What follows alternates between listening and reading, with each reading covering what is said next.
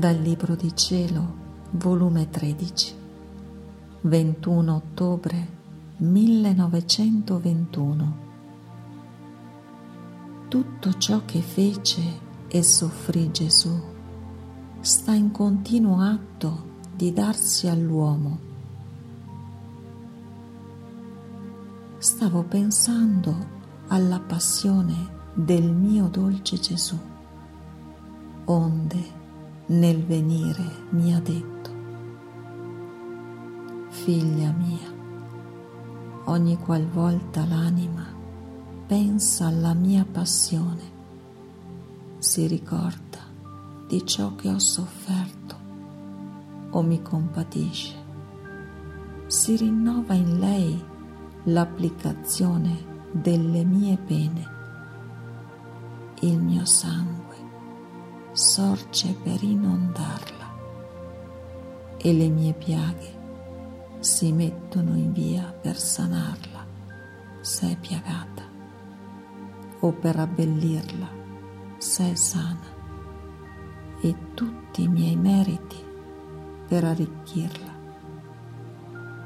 Il traffico che l'anima fa è sorprendente.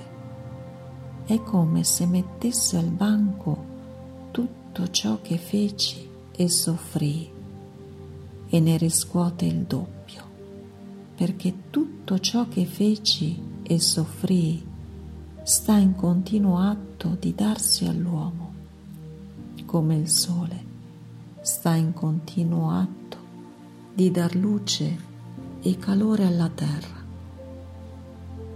Il mio operato non è soggetto a esaurimento solo che l'anima lo voglia e quante volte lo vuole riceve il frutto della mia vita, sicché se si ricorda venti, cento, mille volte della mia passione, tante volte di più, godrà gli effetti di essa. Ma quanto pochi sono quelli che ne fanno tesoro. Con tutto il bene della mia passione si vedono anime deboli, cieche, sorde, mute, zoppe, cadaveri viventi che fanno schifo, perché la mia passione è messa in oblio, le mie pene le mie piaghe, il mio sangue, sono fortezza che toglie le debolezze, luce che dà vista ai ciechi, lingua che scioglie le lingue e apre l'udito, via che raddrizza i zoppi, vita che risuscita i cadaveri. Tutti i rimedi che ci vogliono a tutta l'umanità nella mia vita e passione ci sono.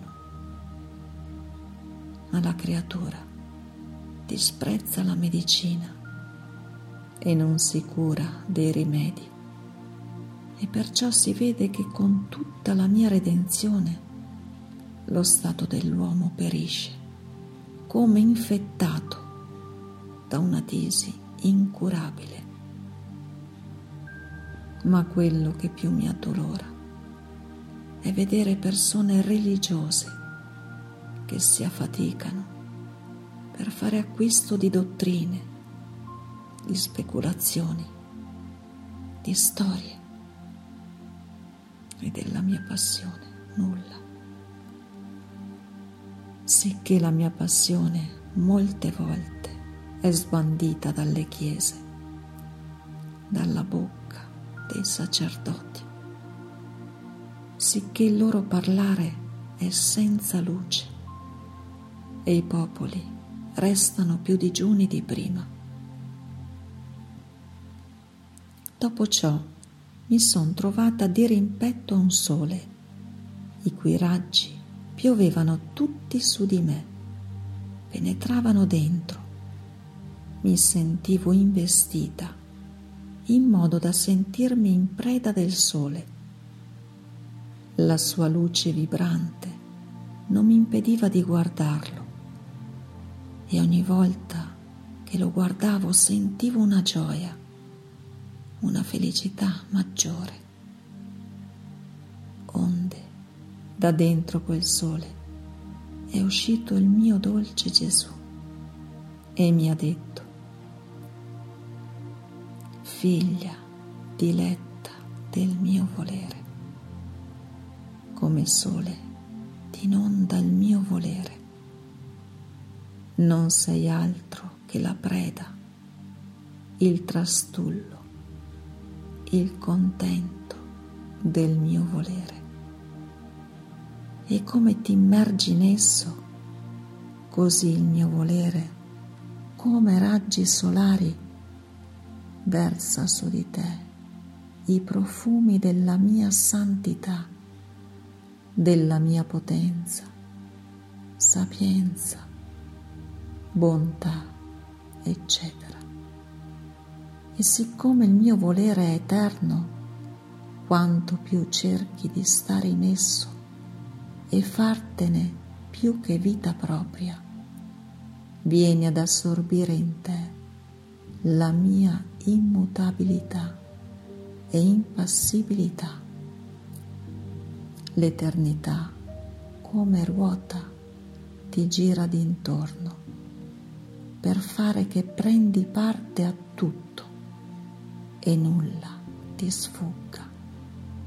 E questo per fare che la mia volontà in te resti onorata e pienamente glorificata.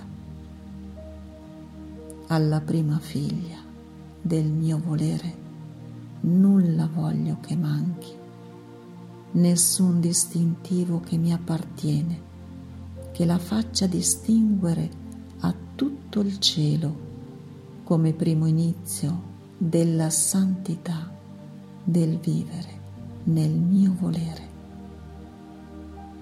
Perciò sii attenta dal mio volere non uscire giammai affinché riceva tutti i profumi della mia divinità, affinché facendo uscire tutto il tuo confermi tutto ciò che è mio e la mia volontà resti come centro di vita in te.